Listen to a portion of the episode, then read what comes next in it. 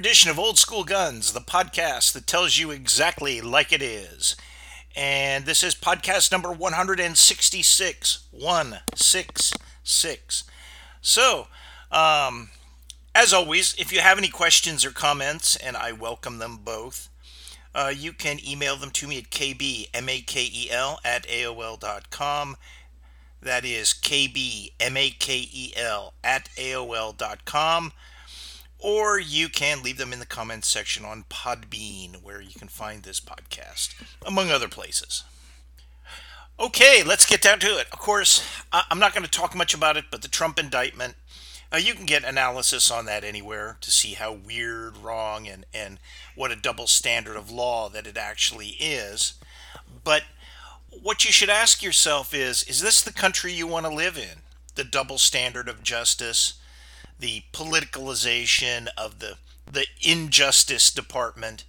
You know, it's only a matter of time before the IRS and the BATF are used to do this too. And they're coming after I mean, who's ever controlling Biden, and I don't think it's this bumbling old man that can't even stay on his feet. Uh, they they're they're pulling out all the stops. So you have to ask yourself, what country do you want to live in, and do you want to tolerate this nonsense? I think it's horrid.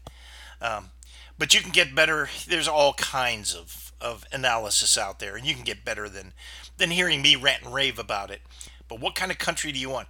Is we just had the uh, 79th anniversary of D-Day, and is this what we sacrificed for? Is this what the great is this what the greatest generation sacrificed for? A politicized, weaponized, and I will say criminalized Justice Department. Yes, Justice Department are criminals. And um, as soon as we can get these people out of office, and I hope 2024 is the year, uh, we need to hold uh, a, basically a, a national set of trials and put all these people on trial. And, uh, you know, when their guilt is exposed, they need to go to prison. And I don't mean the white collar nice prison. I mean like Pelican Bay prison. Because that's what they actually deserve. They deserve to go to the hardest prisons in the country. People who know better. They have distorted and perverted and criminalized the rule of law, and they should pay for it. Uh, the next thing is this, and I don't know what to make of it the Ukrainian counteroffensive. Uh, as you probably know, terrain-wise, if you follow, if you've been following any of this, there was not a big period of frozen ground in the in the winter where you know you can fight over it. Ukraine is a big mud ball, big mud bath, uh, a couple times out of the year in the spring and in the fall. Um, it can be very very muddy there and to the point where you know tanks sink up to their hull and in the bottom and the tops of their treads and everything. So maneuver warfare is very difficult, which is why we've been seeing the static World War One style fighting. You know, they're even digging trenches over there. They're fighting in trenches. It looks more like World War One than it looks like anything else. Um, so the ground is now hardening up, and apparently there is now a counteroffensive. Um, it looks pretty bumbling to me. Usually, in the opening phases of a counteroffensive, they make tremendous progress. And then it gradually culminates, and you have, you know, it, it peters out, it culminates. Okay, it stops. But they, they've usually made significant progress. This doesn't seem to be making very good progress at all, if any. Uh, they're just little tiny territorial shifts and those could be relocations to more defensible terrain. I mean, we, we don't know. Uh, it appears that a whole bunch of the new Leopard, what are they? Leopard A2s. Yeah, A2 Leopard tanks.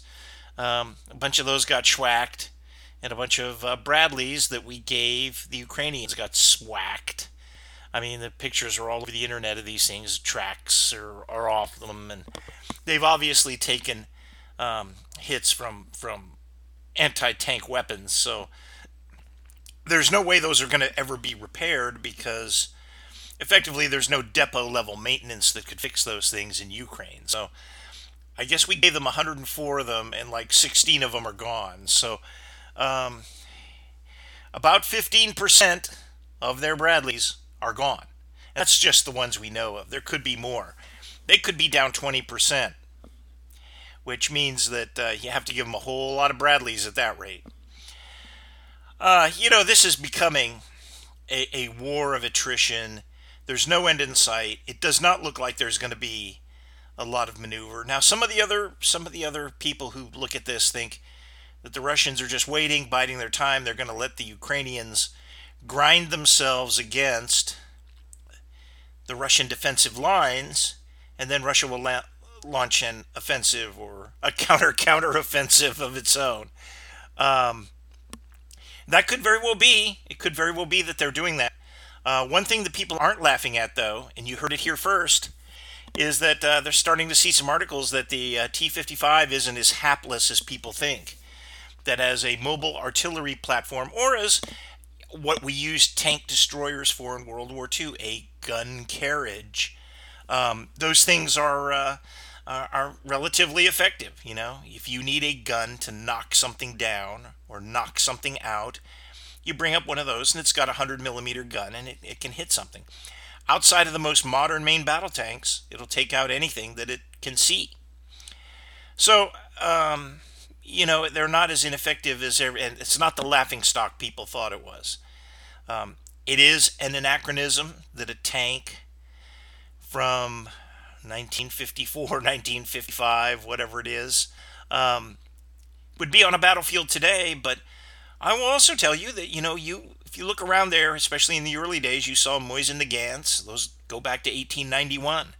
Um, you know, look look at how good a weapon the M1 Garand is, the M1 rifle.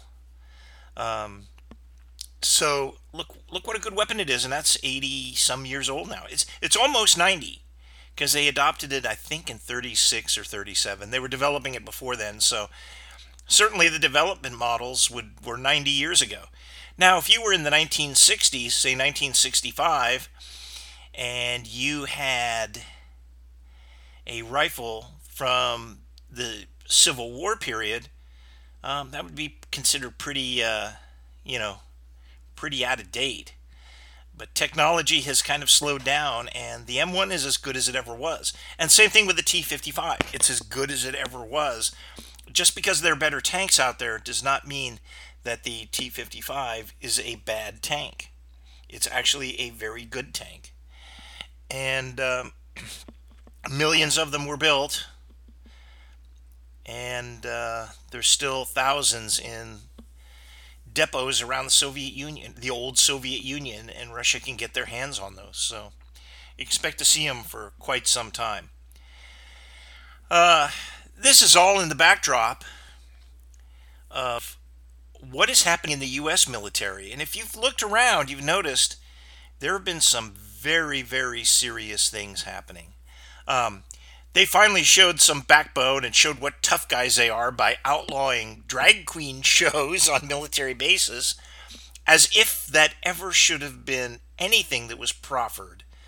Um, you know, I, I think they, the certainly the chief of staff of the army, if it's on an army base or, or the other services, their chiefs, uh, should, if you heard that, you know, Fort Belvoir, Virginia, is got a hosting a drag queen show, I would pull the commander of that base in, the senior man on that base, and say, "Did you authorize this?" And when they said yes, I would say, "I'm sorry, you're relieved of command. I've lost trust in you." Clearly, this is poor judgment. Clearly, this is this is just egregious. So uh, until we start doing that, it, it, there should never have been a need for a Department of Defense order outlawing these things. The commanders at every level should say, "No, we know this is this is not what we want, and and it never should have even. Uh, it's it's it's a bad idea that everyone should have recognized." A couple other developments. Uh, you notice the the Army is buying a new light infantry squad carrier. Now, I was light infantry for a while, so the squad carriers we had were called LPCs, which is leather personnel carrier, which were our boots. Um, the, the problem with light infantry is everything that can carry you around is very vulnerable. And these new vehicles, which kind of look like a dune buggy, they're based on the Chevy Colorado. Um, they're very vulnerable. They'll, they'll never use them. They wouldn't use anything like that in Iraq. You wouldn't use anything like that in a non permissive environment unless you're willing to accept that when one of these things get blown up, so do the um, eight or ten guys who are who are clinging on to this thing. There's no protection on it. Once. It has no roof, no doors. It's just some sort of mobility platform. I mean, it'll be fine for peacetime. And apparently, in the exercises where they've tried to use them, uh, they're they're detected and neutralized very quickly. So, what what good are these things? Um, I do not know.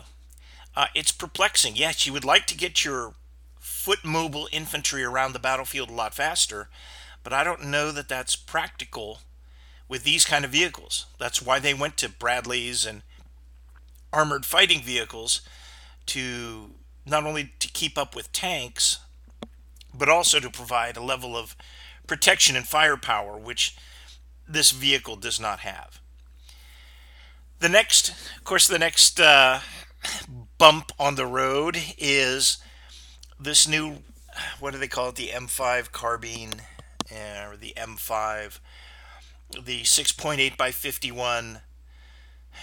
It's really a ba- it's really a AR-10 based battle rifle is really what it is.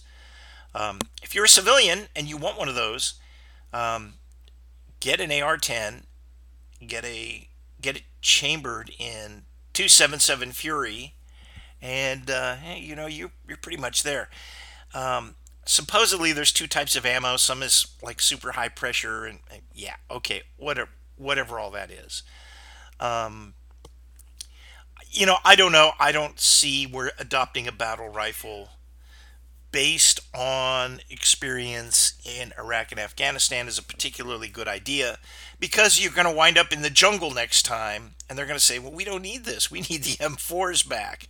Um, you know, it, it's, it just seems to be that they, there's no real direction on where it's going. And, and that's most evident in the Marine Corps, where apparently there's a secret organization of retired Marine Corps senior officers who are saying what the current and incoming commandant of the Marine Corps were doing was wrong, and that is getting rid of tanks, getting rid of their conventional uh, force structure so that they can kind of be island defenders against China in the Pacific. It's it's weird, it's strange, and fortunately, there are apparently a few adults in the room left in the room who see that as bad. Um, that needs to turn around.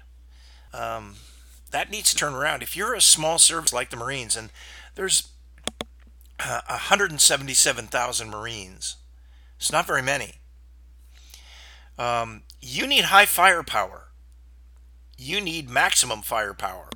Um, everything they buy should be a force multiplier, making the Marine Force more lethal than its size, making it expanding its lethality, not getting rid of things that they need like tanks.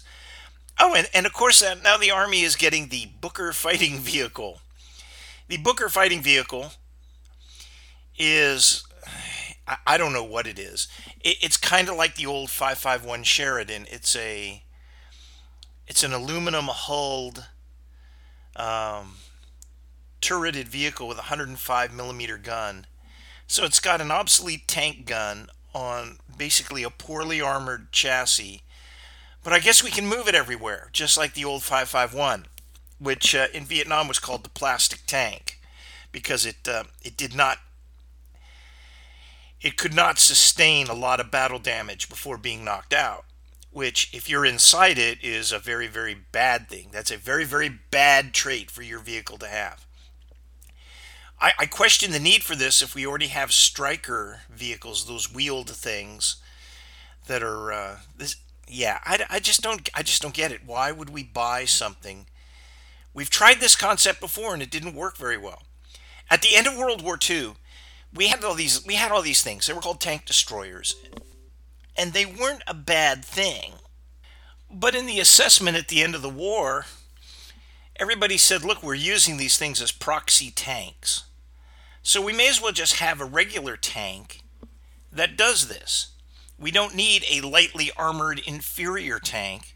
We need to develop a good tank and we'll just use that for everything. And that's eventually what they what they did. And that's was the genesis of the main battle tank was hey it's this all-around vehicle. It fights other tanks. It can support the infantry. It can move fast. Even the cavalry units can use it. Um, that's that's where the main battle tank kind of came from. So you don't have these these lightweight vehicles. Um, 105 millimeter gun is not a bad gun. And again it's kind of like kind of like the t55 sort of deal um, where you know most of the things it's going to run into on the battlefield, it can kill quite easily. Maybe the most modern battle tanks it, it will have a hard time with, a harder time with, but it could still get a mobility kill. It could still knock out a, a turret or something. It, it could still damage it, but it's not. It doesn't have the uh, killing power that the 120 millimeter gun on the M1, I guess it's A3 now, Abrams has. So uh, we have to we have to basically uh, understand we're we're we have and, and I suppose part of this is just strategic lift and mobility, but we have hundreds, if not a couple of thousand tanks sitting at the Sierra Army Depot. Um, we ought to use those first. We ought to give some back to the Marines and tell them they, they need to use these. I mean, we, we need to do this, making things lighter, weaker, and more vulnerable is probably not the way we need to go. So that's the Ukrainian counteroffensive and the kind of how that's covering some of the strange things that are happening here. Uh, let's talk a little bit about one of my favorite subjects. About 20, 25 years ago, that's when you first started hearing talk of reparations. And reparations uh, was basically saying, well, you know, you had ancestors in slavery, they never really got paid for what they did, so you're owed something. Now, be it that it was 150 years ago, you know, there you go. The other side of the coin is now they're saying, well, your ancestors were slaves and they never got paid for it. And everybody in between them and now has been a victim of institutional racism which they really can't define to my satisfaction anyway. So therefore, you're owed something, and they've come up with all kinds of things. I think the one in California was like 1.2 million dollars. Okay, and even even the really diehard liberals like Gavin Newsom just they see that number and they realize it's impossible. Cannot be done. Absolutely cannot be done. Uh, even if we went into overtime printing money, all that would do is cause massive inflation, and then the 1.2 million dollars wouldn't be worth very much. So you know, you the United States cannot afford reparations. We should not pay reparations because, frankly, it was 150 years ago. You know, you can't you can't make that right, and if you do that, this would only open the door to every other group that would say, I'm an aggrieved group, whether they're American Indians, whether they're someone else. They can say, We've been the victims of this stuff too. We, we just can't pay everybody for being who they are and what their history is. Can't do it. It also goes against the tenet of looking ahead. It's like, you know, we should be looking ahead, and the real reparations are and have been opportunity, education, things like that. So, you know, where does, why am I even talking about reparations? Well, if you thought you saw riots with George Floyd, you better hang on to your hat because as soon as these people figure out they're not getting anything, and after everybody telling them that they're, hey, you're owed, like, how would you feel if somebody said, yeah, you're owed $1.2 million, but we just haven't got the cash to give it to you? Um, you'd say, man, that sounds like BS, man. Somebody's got to have the cash. And people who, you know, when you say that to a large group of people, there are going to be some people who are violent. They're going to say, we're going to go out and take it. And I mean, look at all the thievery that's happening now. Stores are closing like crazy because of the thievery, and we can't do anything about it. So if you think that there's going to be no riots, that people just say, yeah, aw shucks. Yeah, we're owed all this money for reparations, but can't get any of it. Too bad. It's not going to be too bad. It's going to be what can we burn down next? And that could be coming to a town or a neighborhood near you. Um, again, I've said this before, and I'll say it again. Right now, ammo is available, it's reasonably priced. AR style rifles, if you can get one, if you live in a place where you can get one, which is fortunately still most of the country, they are reasonably priced. They've come way down. Don't wait till it's too late. Get it. Practice with it. Stack away some ammo because you may need it. You know, I've said it so many times before. You saw it in St. Louis. When that guy was out on his lawn with an AR 15, nobody bothered to come up on that lawn I realize he got all kinds of legal trouble and everything else, but basically at that time, in that window, at that place, nobody was willing to cross him.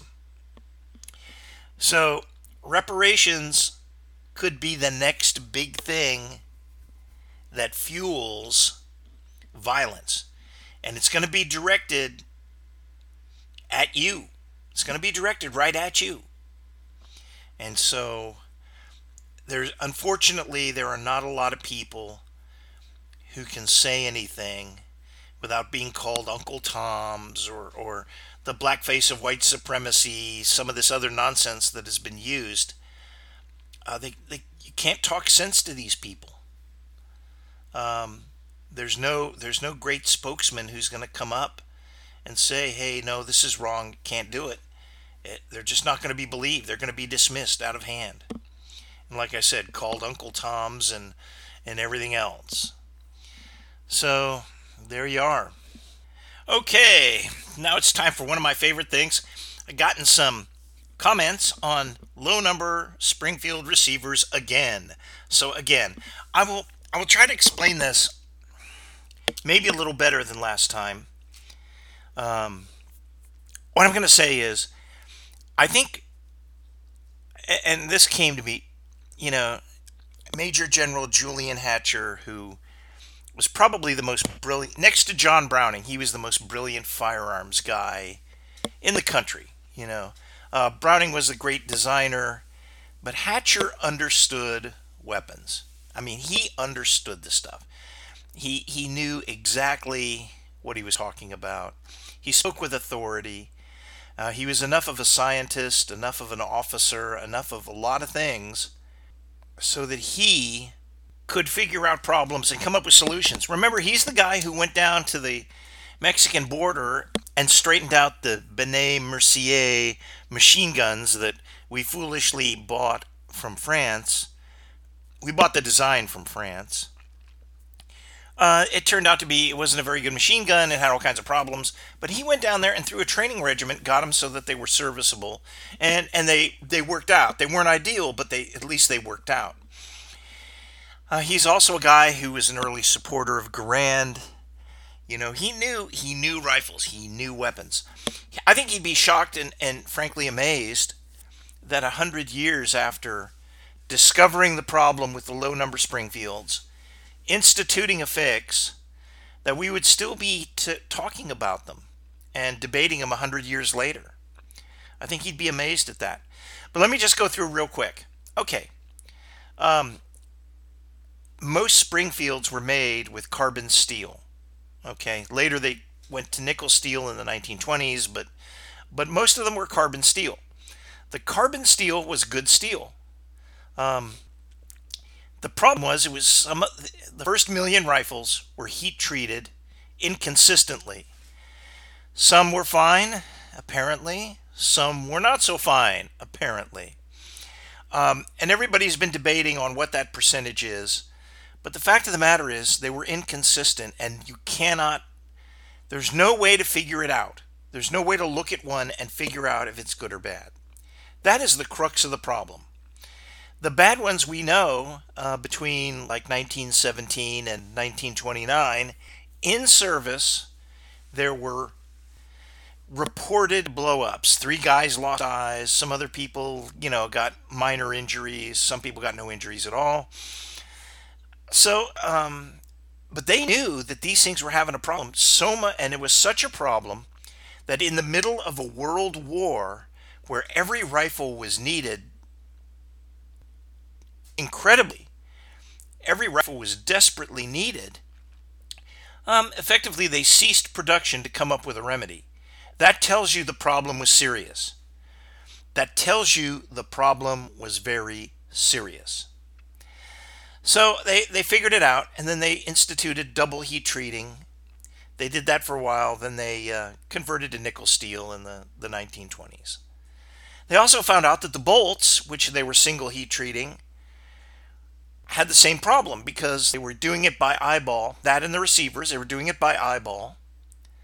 And when they used pyrometers, they figured out that on different lighting, on cloudy days and sunshiny days, they could make real mistakes and sometimes burn the steel. Um, steel that is burned has a large grain structure and it cracks and breaks easily. So they they had problems with these things, and uh, they figured out and got the deal. Now, for a long time, when these rifles would come back to the to the depots to be rebuilt or the arsenals to be rebuilt, um, what they would do is they would just they they take them all down to the they take them all completely apart. The good parts are put into bins so they can be reused. The bad parts are thrown away, and the receivers were thrown away. It just that just happened. Low number receivers were thrown away.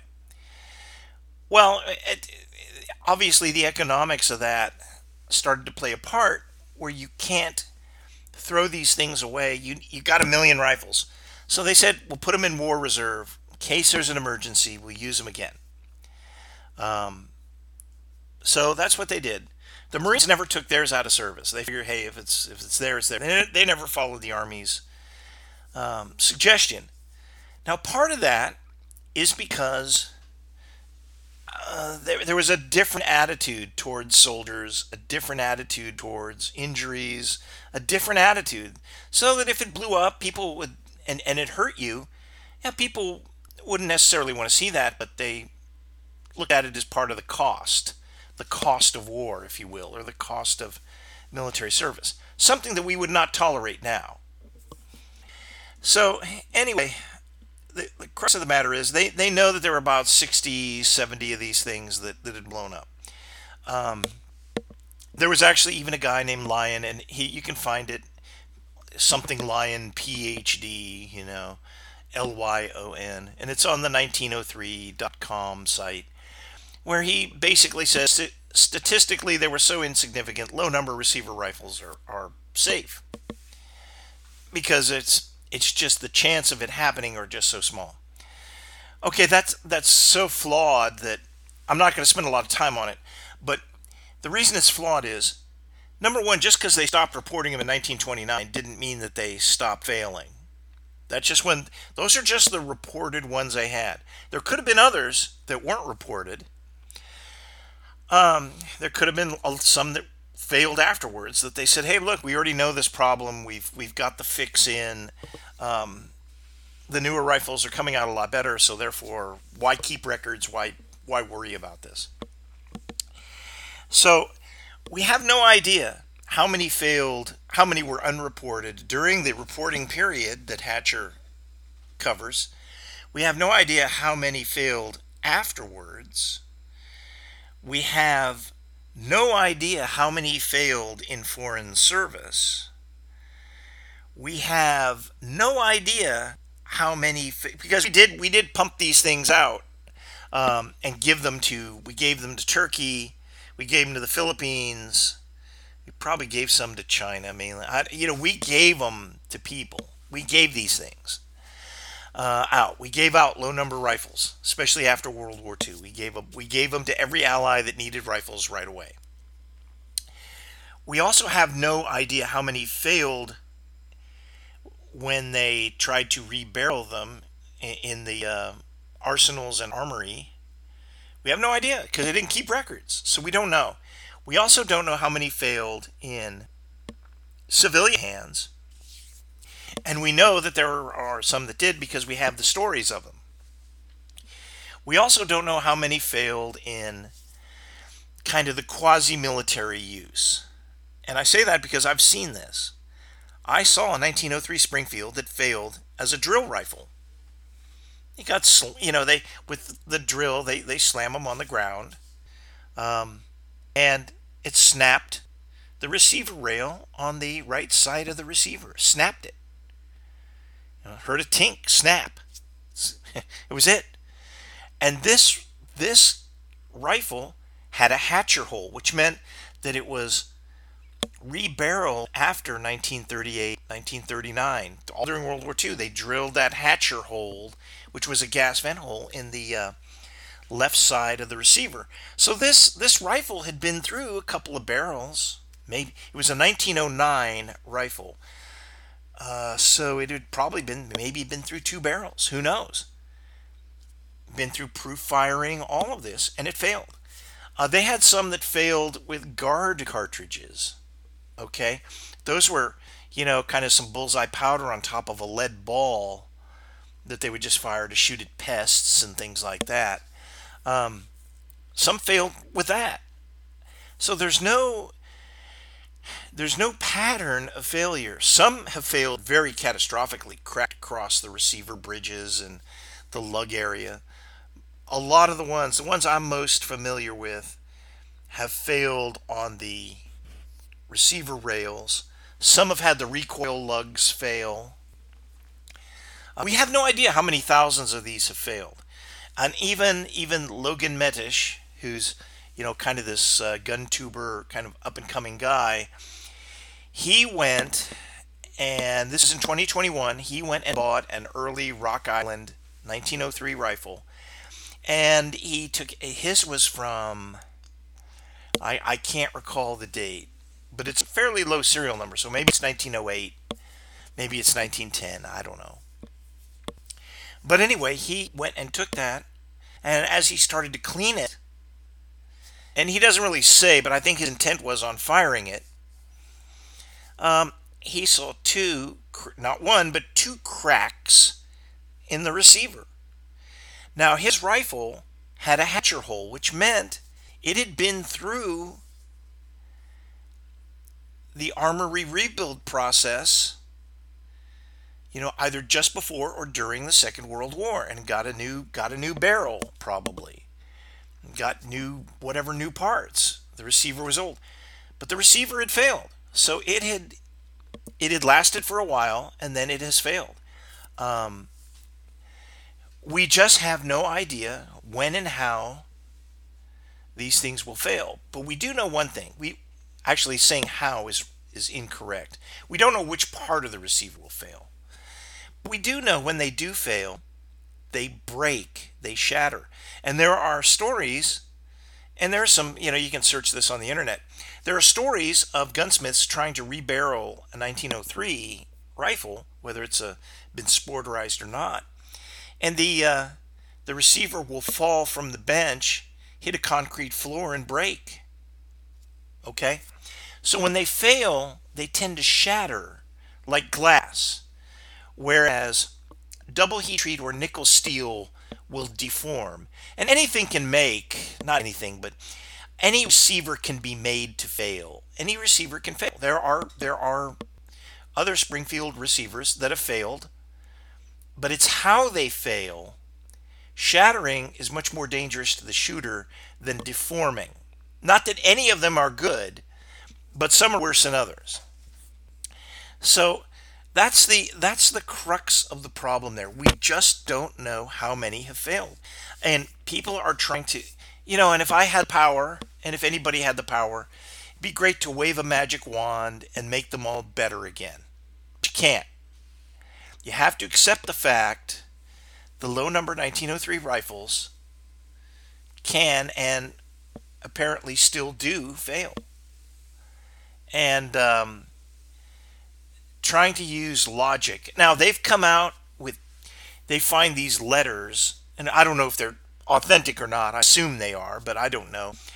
Where some it's a lieutenant colonel writing on behalf of Springfield Armory in the early 1950s. Hey, low number serial number rifles are safe. Um, there's a British proof house one saying, yes, low number serial number uh, Springfield rifles are safe. They've been fired. They've been through all this. That is all malarkey. None of that. No, no piece of paper is going to make your receiver safe. It can't. There's, there's no there's no way that a piece of paper makes a receiver safe. It didn't make Logan Metesh's receiver safe, did it? Uh, another another thing is well, if it has a hatcher hole, you know, it's less prone to fail, and that's not true. The hatcher hole was designed to vent gas away from a shooter's face. It had nothing to do with the receiver as far as the receiver failing or how it failed. Um, and no hatcher hole is going to make your receiver less brittle. If you have a brittle receiver, you have a brittle receiver. Now, I say this I have a low number Springfield in my collection. I have fired it. Uh, I don't fire it often. As a matter of fact, I fired it maybe 10 years ago, and I probably will never fire it again. Probably that's probably what's going to happen. Uh, here's the and here's the reason why.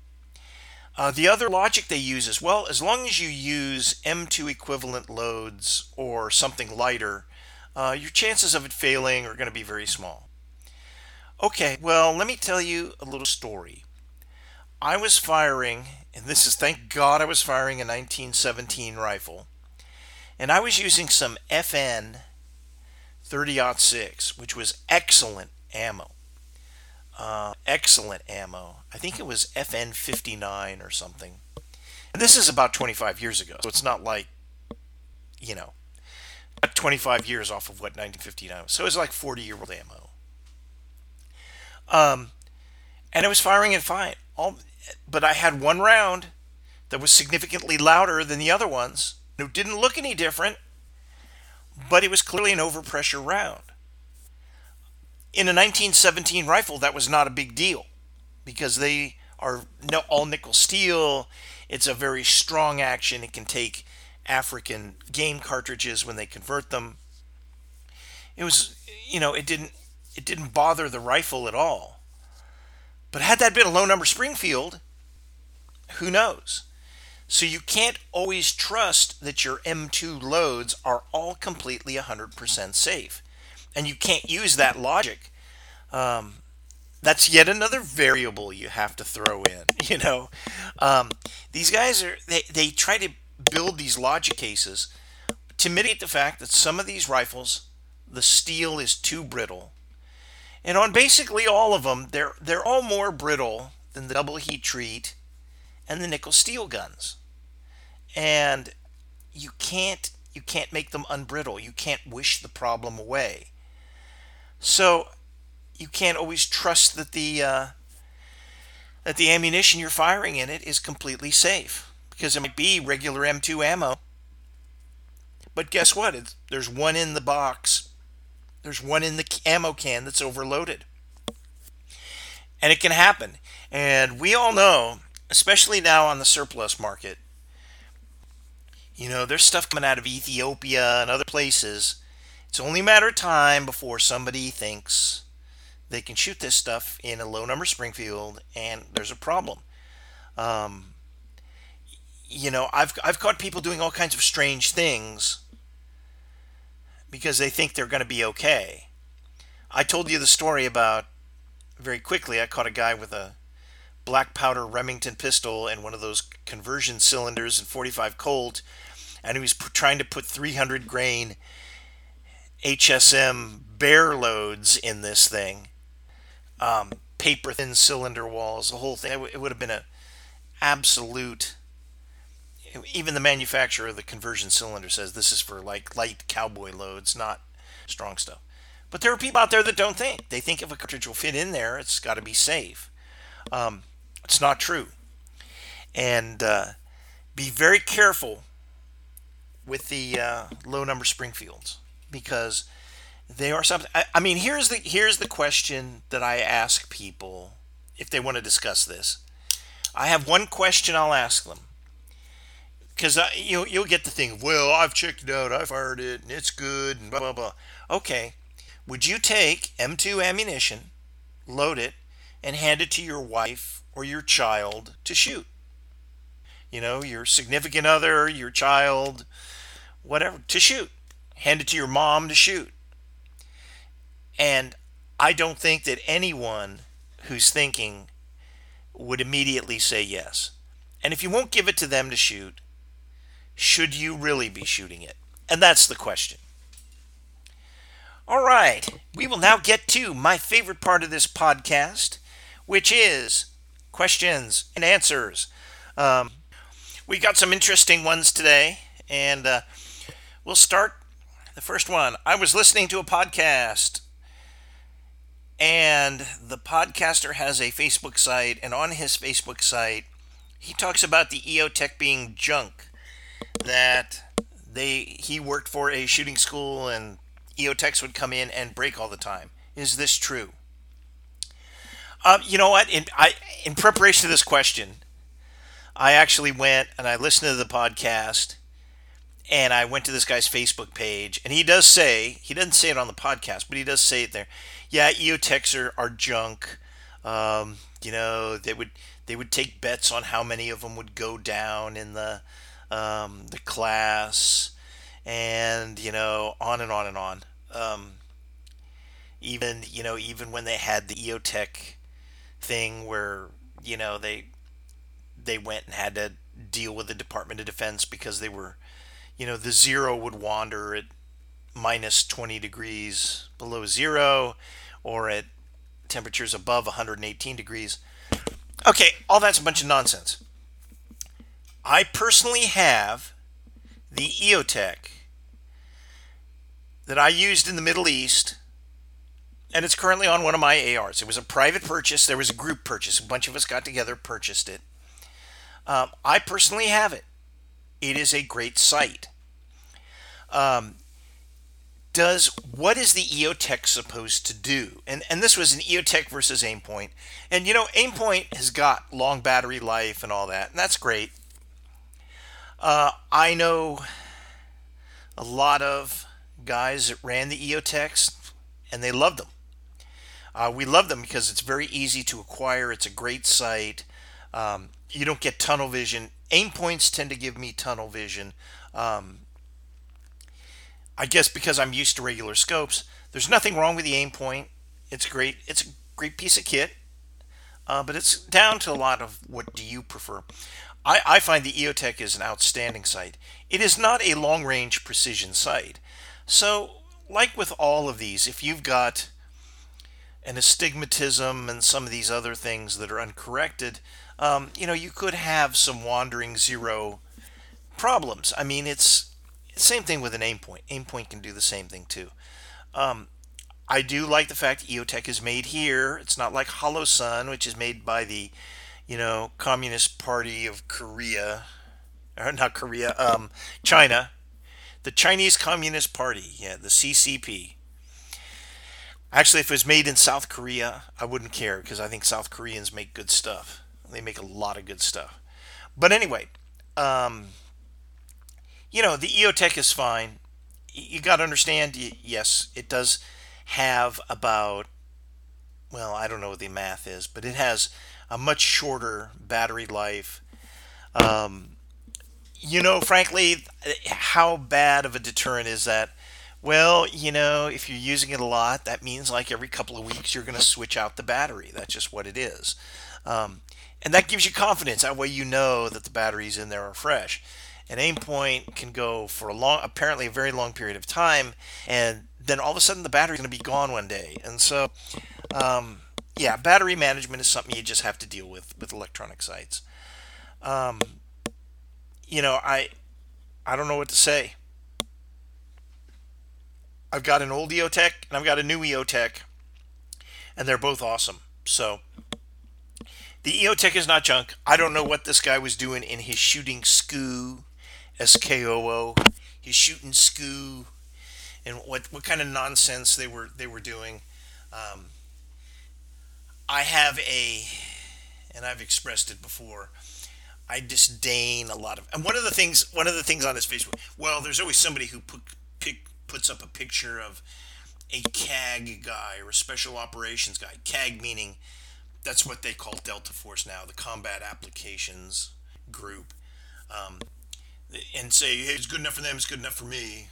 Well, I can tell this guy it's good enough for me because I physically fucking used it in the sandbox where this guy has not been to the sandbox.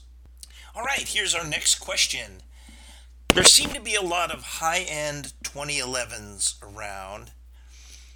It seems that in conventional wisdom, this is the worst of two worlds. A lot of the newer shooters don't like the 1911, and a lot of the older shooters don't trust 9mm.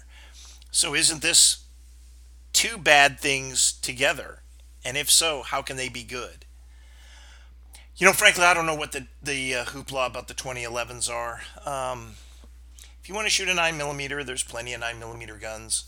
Um, I look at it this way: before I would buy a high end 2011, and, and even the cheaper ones are like 1500 bucks.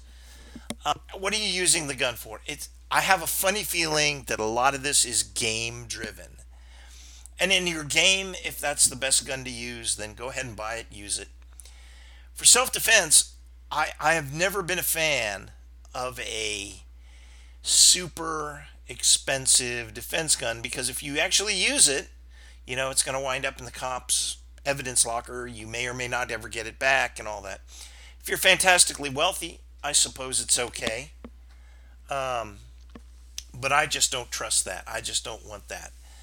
So I, I tend to think that something a little more pedestrian, something replaceable, and something maybe a little less sumptuous is probably a better idea. If if I wanted just a super accurate nine millimeter before I would buy a four or five thousand dollar 2011, I would go buy what I have, which is a Sig P210 target. Call it good. It's the the Sig P210 target essentially has 1911 controls. It's like shooting a 1911, and it's going to cost you a whole lot less. So I would buy that. Um, if you actually have to have a double stack higher capacity, um, I would go with the Browning High Power, which was the John Browning's answer. He didn't know he was giving it, but that's that's the the original 2011 would be the Browning High Power. I would go with that. Um, to me, there's a magic of the 45 ACP cartridge and the dimensions of the nine of the um, model 1911 pistol you know, those things just go together just right. So when you change it, uh, 38 Super you can kind of get away with. That's like 9 millimeter, except it's for men. Um, so you get 38 Super, and that's okay. But really, the 1911 platform is perfect for 45 ACP, and that's what it's designed for. Putting 9 millimeter in it is, it just seems to me like there's better 9 millimeter options out there that are the Browning High Power being the one that immediately jumps to my mind and the one that I would I would choose. So there you go. Next question is 44 Magnum a good caliber for self-defense? If so, why or why not?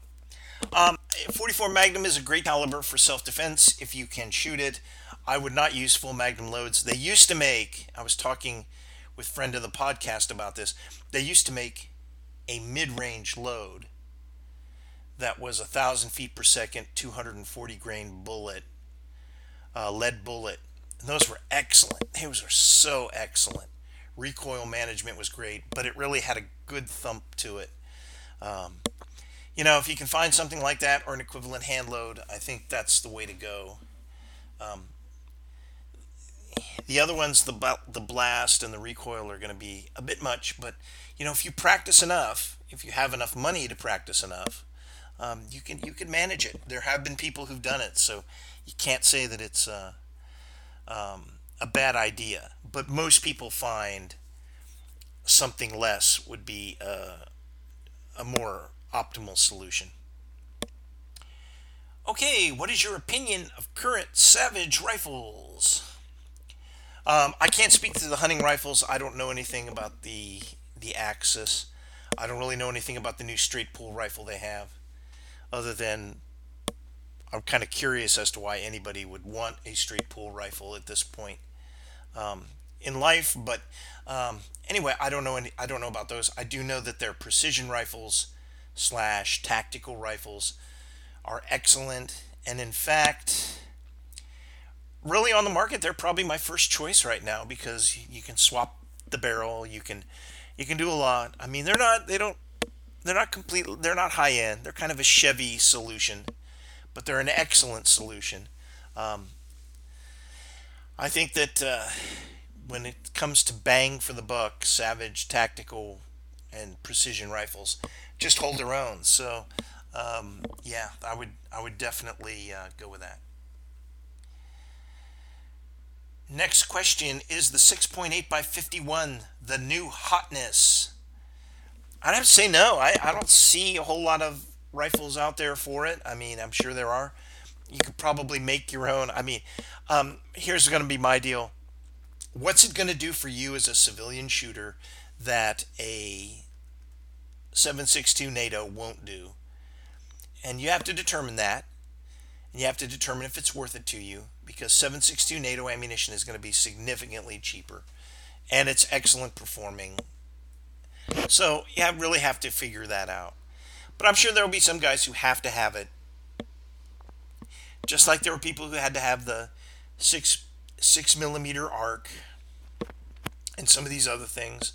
Um, you know, a lot of times practice can mitigate the theoretical advantage of something else. So if you fire, if you get routine practice with a 7.62 NATO rifle, you may be more effective than if you get sporadic practice with a 6.8 by 51 rifle because of the ammo cost. Okay, next question. Is the SVT 40, that's the Soviet World War II semi automatic rifle, comparable to the M1 rifle? The answer to that is yes.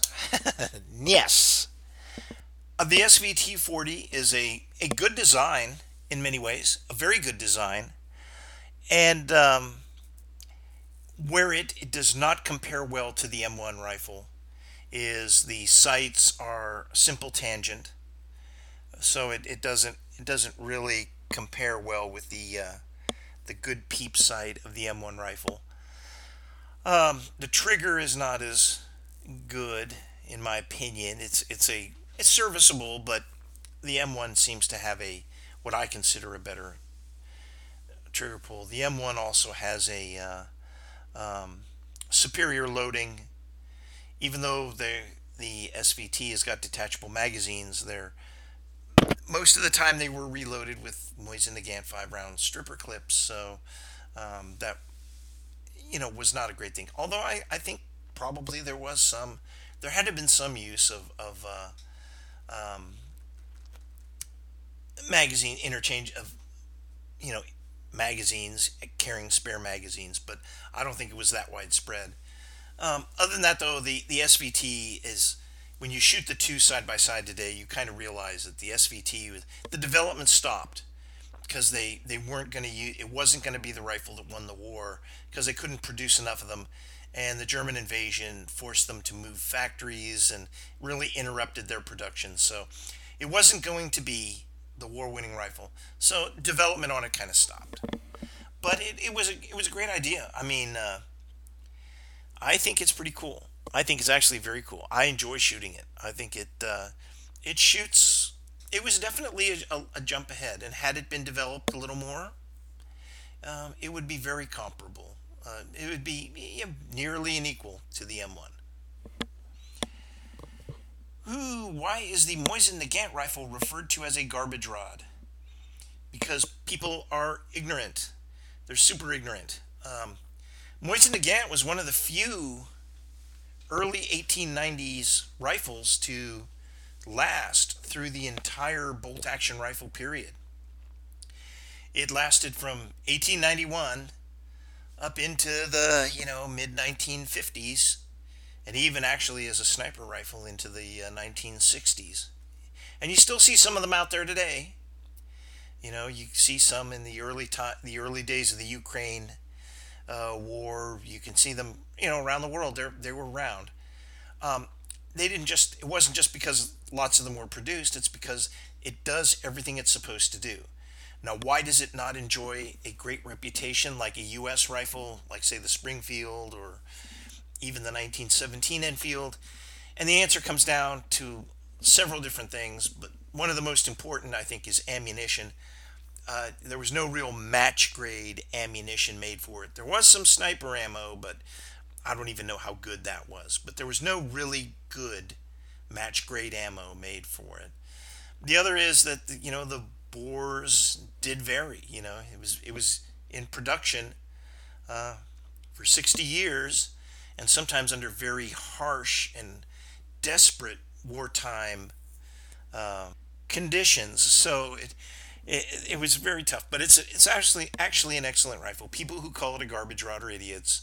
Um, they're probably harkening back to the days when they could be found dirt cheap, and when things are inexpensive, people treat them like they're inexpensive. Now there's a new kind of a new reverence for them because you really can't buy one for less than three or four hundred dollars or five hundred bucks. So um, you know that the garbage rod will eventually that that designation will eventually go away. Here's our last question. Are shoulder holsters a good way to carry? Uh, I am not a good person to ask this because my build, I'm not a very tall person, five foot nine, um, and that was when they were measuring me. What I am now is probably shorter, but the last time I was measured, I was measured at five foot nine, so I'm not a tall guy. Um, I was also doing some weightlifting and other kind of stuff, so I'm I'm I'm a bit stocky. So a shoulder holster is not really ideal for me. I have used them. I love them. I think they're cool, but you know, if you're kind of a tall guy and thin, I think a shoulder holster is a lot easier and better to use. So I would say that, you know, depending on your body type, they can be decent. Uh, I think they've really kind of gone out of fashion in a lot of ways. Um, I don't really want to go into all the reasons why, but I think, um, you know, certainly belt holsters have taken over, and shoulder holsters are just now kind of a niche, cool thing. Blast from the past, you know. Carry your 44 Magnum like Dirty Harry. So that's kind of how I look at it. I do own a set. I will I will admit to this.